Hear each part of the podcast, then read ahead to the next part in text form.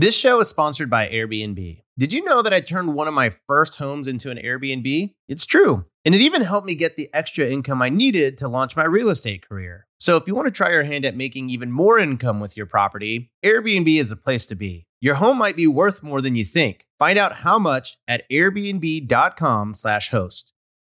Buy low, sell high. Very easy to say, but not always so easy to do. For example, high interest rates are hurting the real estate market right now. Demand is dropping, and prices in a lot of markets are falling, even for many of the best assets. So it's no wonder the Fundrise flagship fund plans to go on a buying spree, expanding its billion dollar real estate portfolio over the next few months. You can add the Fundrise flagship fund to your portfolio in just minutes and with as little as $10 by visiting fundrise.comslash pockets. fundrise.com slash pockets. Carefully consider the investment objectives, risks, charges, and expenses of the Fundrise flagship fund before investing. This and other information can be found in the fund's prospectus at fundrise.com slash flagship. This is a paid advertisement. You ever feel like your vacation rental sits empty too often, missing out on potential income? Look, you're not alone. Many property owners struggle with underperforming bookings and the complexities of property management. But here's some good news Vacasa outperforms other property managers in 92% of the markets they operate. They've helped homeowners like you increase their bookings by an average of 24%, turning those empty days into profitable opportunities. Want to see what your earnings could look like with Vacasa? Visit biggerpockets.com slash Vacasa, spelled V-A-C-A-S-A, and get a free personalized income estimate today. That's biggerpockets.com slash Vacasa.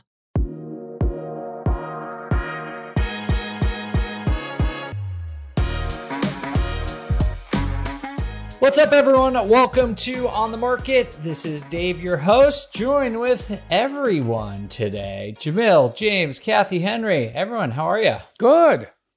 I answer for everyone, I guess.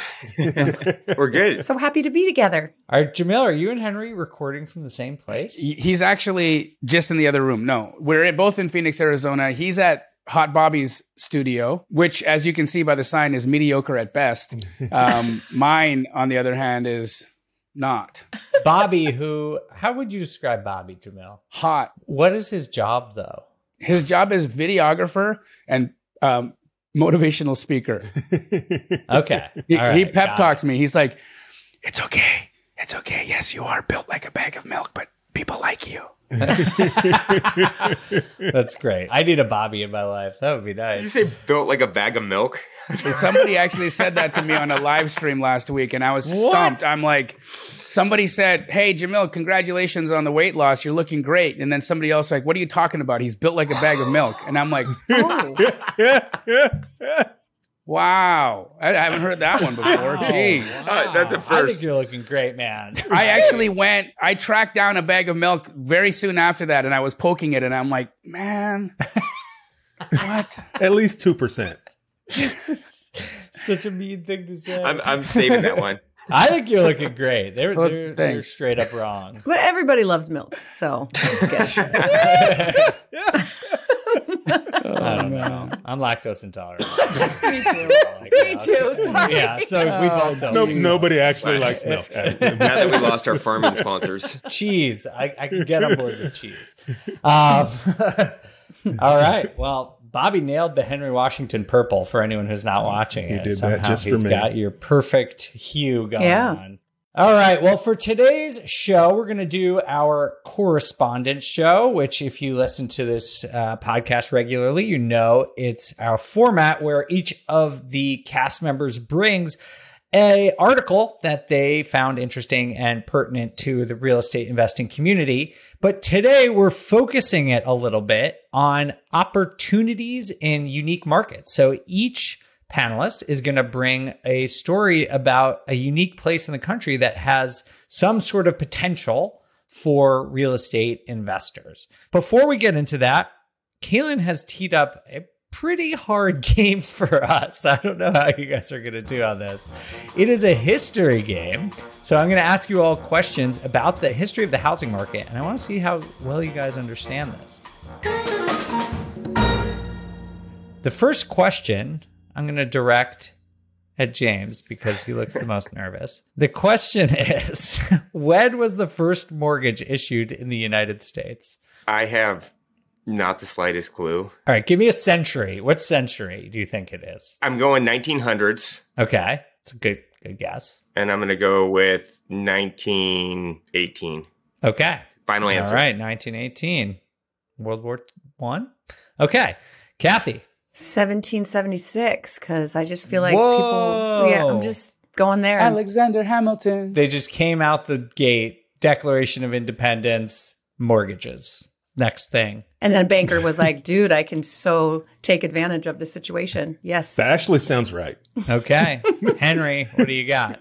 Uh, 1802 Ooh, okay. for absolutely no reason. It's a good number. Jamil. Well, I've looked at a lot of houses and I've seen a ton of construction in the late 1800s and early 1900s. And my opinion would be that you'd see more construction as affordability or mortgages became available to people because they need to borrow money. So I'm going to say 1890. 1890 is similar to what I was going to guess. Uh, what was you? I- just think like maybe it was like a post Civil War reconstruction effort to stimulate the economy. I'm going to go 1872.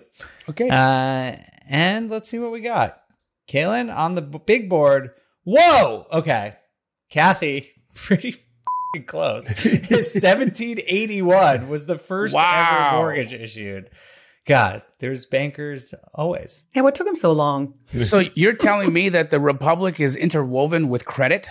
Yeah, it's r- remarkable to think about, Jamil. Wow. Can't believe it. All right. Second question. In what year did the U.S. federal government start selling off land? Henry. Uh, 1802. 18. I like it. He's just stays, he's just gonna keep Kathy, you started this on the very first episode. We started guessing. You just said seven and a half for everything. That was now wrong. Henry's just gonna say 1802 for everything. All right, Jamil. Uh, Well, I think we probably needed to start selling stuff pretty soon after after the formation. So my my guess is going to be 1790. Okay. I like 90 for some reason. James. I, I'm I'm with Jamil. I'm going 1777. They started trading dirt right out the gate. Think of how much potential there was to sell dirt back then. It was just an open canvas. Oh, that was a wholesaler's dream. Except there'd be no comps. There'd be no comps. I could just make up. Hey, that's just like today. People just making up ARV, right? That's like, hey, you buy this. Who knows? My White House over here could be worth a lot one day. If someone buys it, you've just established value. So, yeah. Kathy, what's your guess? Well, since you said I like sevens, then we'll go with 1777. Why not? All right. I'm not going to guess because I just saw the answer. But Henry, his strategy's working. It was 1802. No, it was 1800. Wow. it, was, Oh, wow. it was 1800, but extremely close. All right. Last question. When was the lowest annual mortgage rate ever recorded in the United States? Jamil. 2020. Henry. Don't say 1802. 1801. okay. Pushing your luck. All right, Kathy. Can I tie with Jamil? 2020. All right, James. April of 2019. Okay. Pre pandemic, huh? It was in 2021. Oh. Oh. Well, we're going to take a quick break and then we'll be back after the break. After these messages. We're going to take a quick break and we'll be right back with our correspondence show. Remember when you had to pay to get a lead's phone number? It was like the dark ages until Deal Machine made skip tracing a thing of the past. Now, with your Deal Machine plan, you'll get unlimited access to phone numbers and contact information for no extra cost. That's right, get high quality, reliable information trusted by leading financial institutions, all fully compliant with the federal Do Not Call list. Explore over 150 data points, including age, gender, marital status, occupation, and a ton more. Trust me, this is the data you need for off market deals. With new filters, people flags, and color coded phone numbers, lead management just got a ton easier. Ready to step up your investing game? Sign up for a Deal Machine plan today and gain immediate access to this unlimited treasure trove of contact information and phone numbers. Just head to dealmachine.com slash BP. Transform your lead generation and deal making strategies with Deal Machine. Sign up today and start exploring the unlimited possibilities at DealMachine.com/bp. This show is sponsored by Airbnb. Did you know that a long time ago, before I ever started my real estate business, I turned one of my first primary residences into an Airbnb? And that's the extra income that I needed from Airbnb that gave me the confidence to go out and work for myself and eventually quit my nine to five job. And now I have dozens of Airbnbs all over the country. I've even partnered up with the old David Greene on a recent property in Scottsdale to take our portfolio to the next level. And of course, we host it on Airbnb. But you don't need to be a full time real estate investor to start on Airbnb. As a matter of fact, I was self managing 10 properties while working my nine to five job, so I know anybody can do it. Think about it this way you're looking for extra income and going on a vacation. Wouldn't it be great to rent out your space and let your property pay for itself while you're gone? I did this one time. I pitched my wife and my roommate, because we were house hacking, on the idea of renting out our home, and it paid for all of our expenses on a trip to Mexico City. So go and give it a try. It might just change your life, just like it did mine. And I really do mean that. Your home might be worth more than you think. Find out how much at airbnb.com/slash host. I'm curious, have you been struggling to keep your vacation rental booked? I totally get it. It's tough to manage and keep filled. But we found something that really works. It's called Vacasa. They've seriously changed the game for a lot of the BP audience. In almost every market they're in, Vacasa manages to fill up the calendar more than anyone else. And get this the average Vacasa user sees about 24% more bookings than with other managers. That's a lot of extra income. Curious to see what you could be earning? You can get a personalized income estimate right there. I think you'll be pleasantly surprised at what Vacasa can do for you. Check out biggerpockets.com slash Vacasa, spelled V-A-C-A-S-A. Biggerpockets.com slash Vacasa.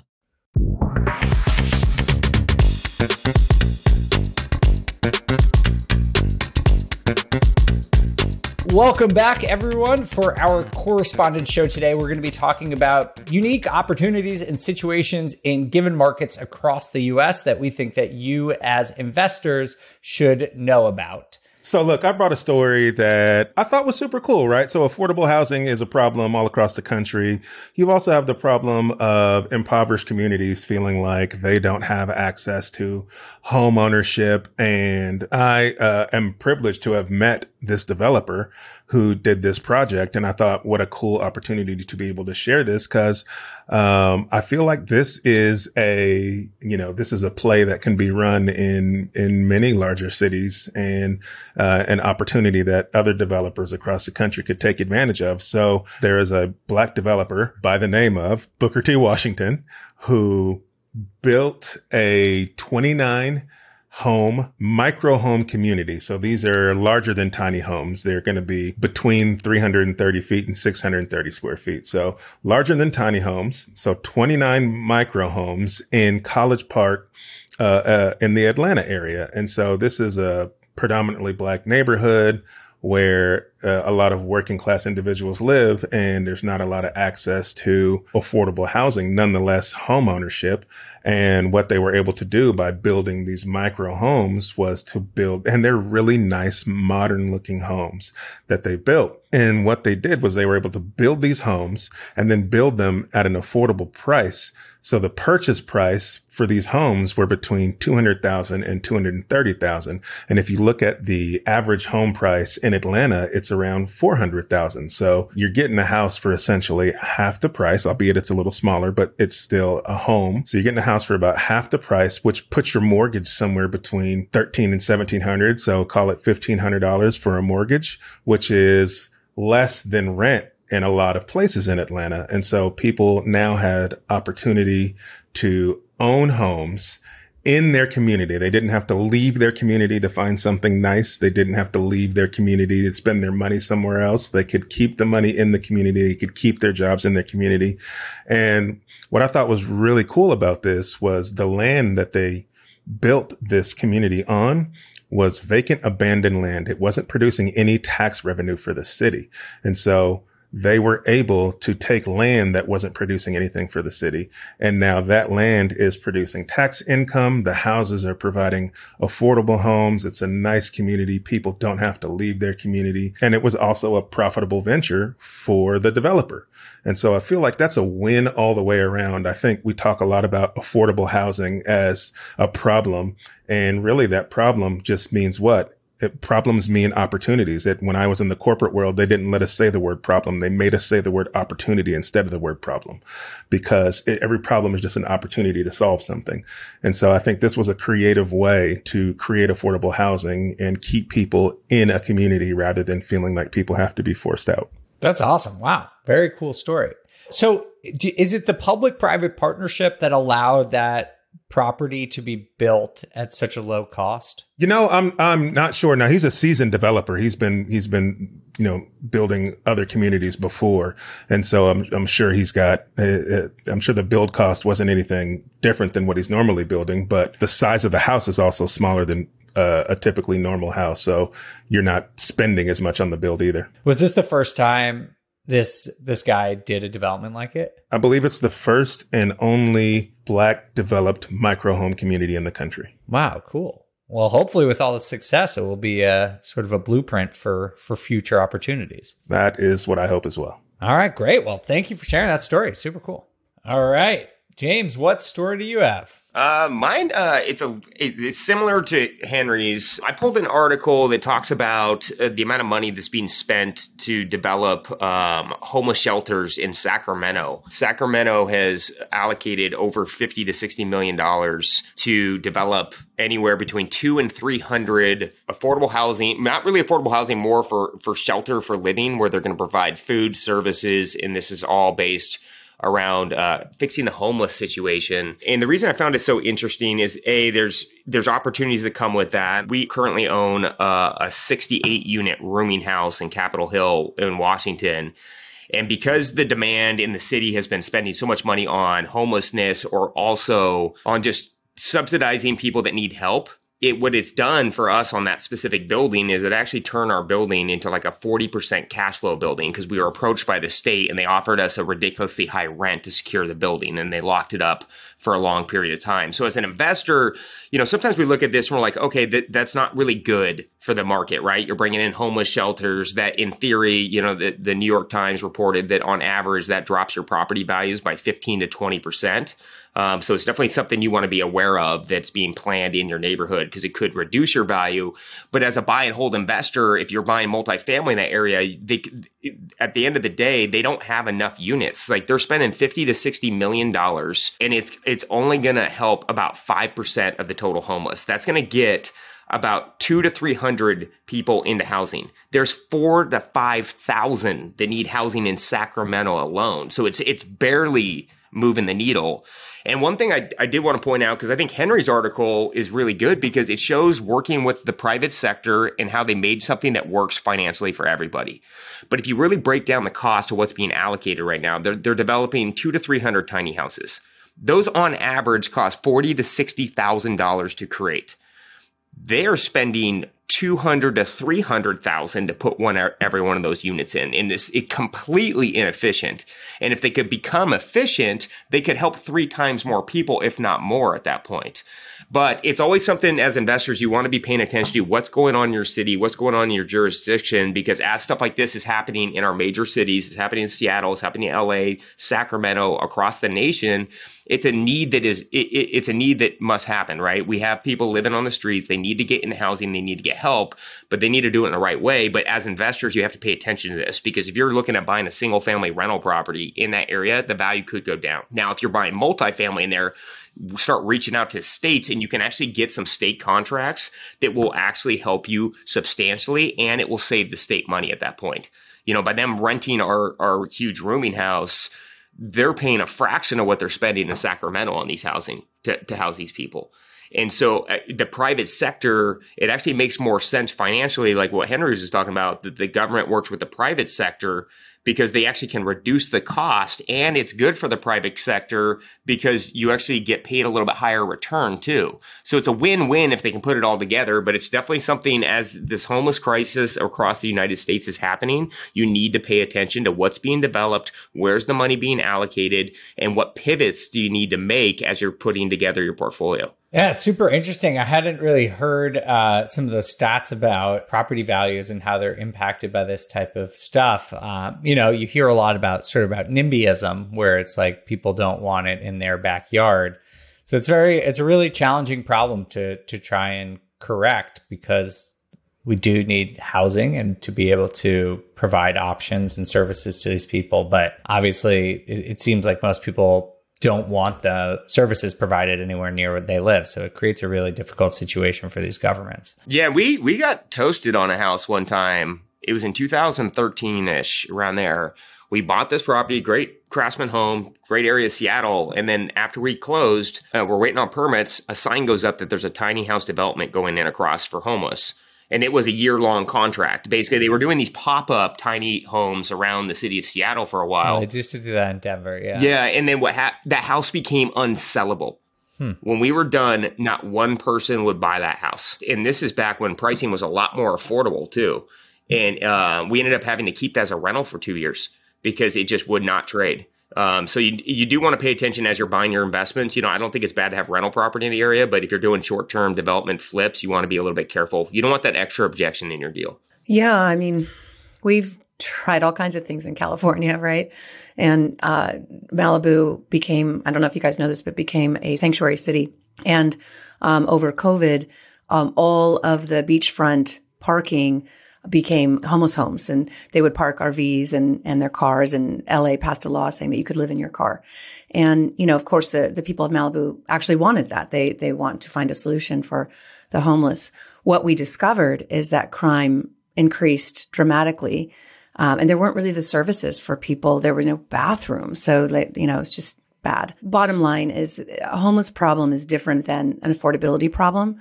To me, the homeless problem is more of an opioid uh, or mental health issue, and just providing some housing isn't going to fix it. But I, have talked about this before. No, or at least figure out how to provide housing that works for the masses. You, these plans are half plans. They're not even half plans. They're they're tenth of a plan because they're, they're spending all the budget and then making minimal impact.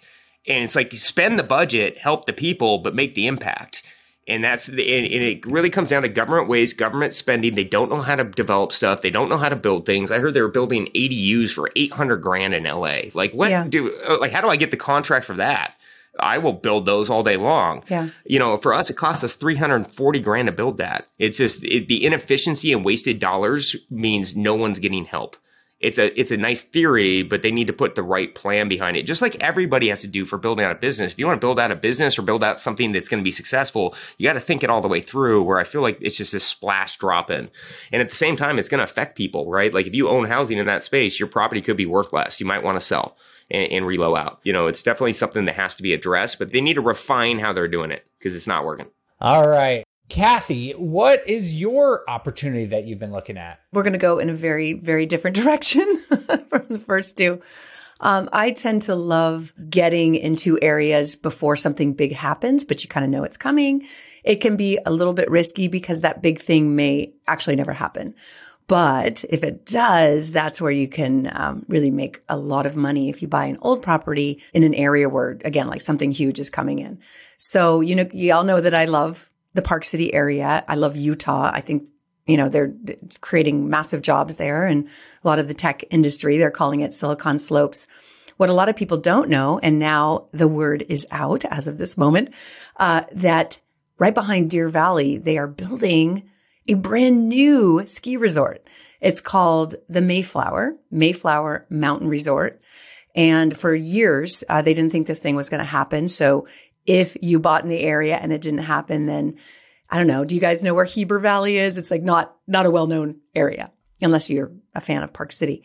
So the houses out there have been fairly cheap. But when this ski resort gets built, it is going to be just look at this. The Mayflower Mountain Resort will be North America's newest world class alpine village to be developed since 1981. So to me, this is a huge deal in an area that's already growing. You know that Utah's growing. You know that Salt Lake is growing. And there's this new resort. Um, so th- if you wanted to invest in the resort, you're going to have to have some deep pockets. I, I imagine the homes are going to be in the millions for this if you want to be like ski in, ski out. However, if you still want to buy one of the older homes nearby, I think there's a huge opportunity. Um, close by, there is a development where there's going to be a Tiger Woods golf course. And then where I'm investing is a brand new development um, that's not mine, but could be. They we may partner with these guys. But a friend of mine, um, actually, I, who I met through Ken McElroy, bought my dream. He bought a hot springs. Whoa. Wow. Yeah, he bought like how do you buy a hot springs? But he did it, and uh, and he's gonna have all these houses so you can go ski at the Mayflower, this brand new resort with all new equipment, all new cool stuff, and then go home and just like jump in the hot springs. So I love the idea. I think it's really cool. I think kind of you could go in anywhere in the area and make money. If you wanted to buy in this hot springs development, the way he's selling it is the way I've been talking about selling in our Park City development, which is the fractional shared vacation ownership. Because one of the biggest wastes of property, and I see it all the time where I live, is rich people come in and buy vacation property and never use it. So you've got world class property that sits empty and it's awful. It's disgusting. But uh, if, if you're able to share it with several owners so that's always being used, but how often are you going to use it if it's a vacation home? And in this case, it's six to eight weeks, which is more than most people vacation. And I think the buy-in for one of those four bedroom homes, it's in the two or three million dollar range is 300,000 for your share. So it's, it's not for everybody. It's, it's not out of range for everybody, but it's also not in range for everybody, but it's cool. But again, you could buy an old house in the area and do very well. Well, James, what do you think? You're I like probably this. The, yep, exactly. He's the only one who could afford it. So I think uh, I had the privilege of staying at Kathy's one of Kathy's units or one of the units that they developed in, in Park City, and is is an amazing place. There's so much growth there, and then what kind of blew me away was the amount of bodies that were on that mountain and in that city. James is scarred by this experience. Oh, I turned around and left. We flew all the way out there. I got there. I looked at the line. I'm like, nah, I don't do lines. Me either, buddy. But they, this is really needed. And then, you know, and it was like this, you could hear the chaos in the ski lines. Like people like, do we go to Deer Valley? They're like this quest to find a good mountain. And so, I mean, the demand's definitely there. And I mean, in, around that city, you could see how much in Park City was developed in the last 10, 20 years. And the fact that it's so close to that downtown city too, uh, it was a really cool experience. But I think it's really needed. Um, it's in high demand, and it is definitely going to do what Kathy said, and that's bring property values up because that's where the money's going. Money is going to raise the values, and amenities are going to raise the values.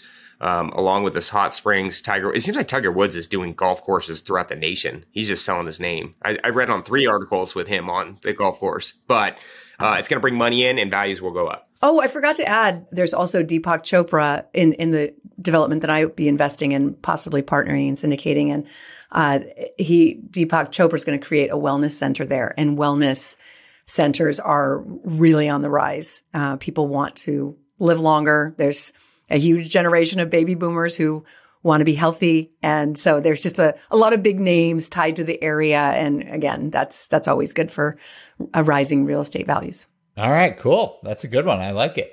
Jamil, what did you bring? Okay, so before I get a bunch of hate mail from people about this, I just want to say that I chose something really outside the box, and it's it, it's about dark tourism. And and the article that I brought and what I where I found it was they actually listed for sale JonBenét Ramsey's home where she was, you know, found dead. And again, I'm it's terrible. It's never a tourist attraction when something happens to a child. However, what I do want to say is dark tourism is alive and very, very, very, very lucrative for people who are willing to invest in properties where gruesome crimes have happened. For whatever reason, we have an obsession as a nation to want to see these places. And so if you look up the Texas Chainsaw Massacre House, I mean, it's a massive draw. If you're ever in Los Angeles and you want to see the um, what's that TV show that uh, Ryan Murphy does? American Horror Story House. Hmm. The American Horror Story House. There's always people outside. There's always people wanting to get in. It's a huge draw. And so I'm thinking, you know, it's pretty well known that if something really gruesome happens in a house, that it's hard to sell right away. So hear me out.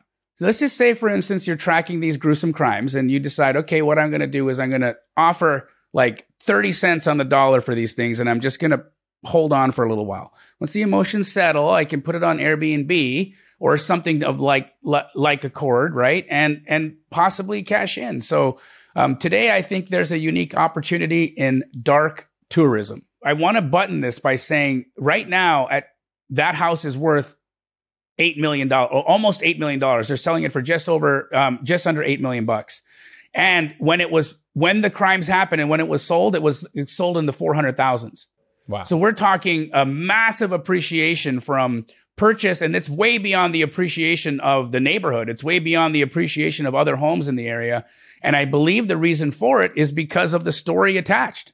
That's interesting. I mean, Boulder is a very expensive market. I've I've driven by this house. It's in a very nice area in a very expensive market. But are are you saying people should buy it and then like turn it into a museum, or you just think like someone else is going to buy it even for more because of the history to it? I think that you could monetize it by turning it into a museum. Which again, look, the the ethics around that are questionable but i mean i i, I just think there's a fascination. I think there's an opportunity.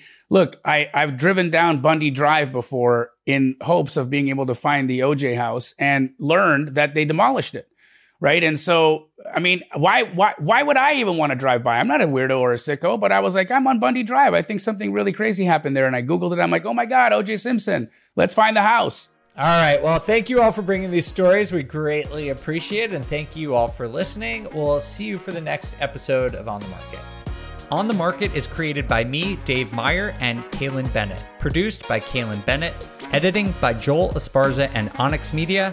Research by Pooja Jindal. Copywriting by Nate Weintraub. And a very special thanks to the entire Bigger Pockets team. The content on the show on the market are opinions only. All listeners should independently verify data points, opinions, and investment strategies.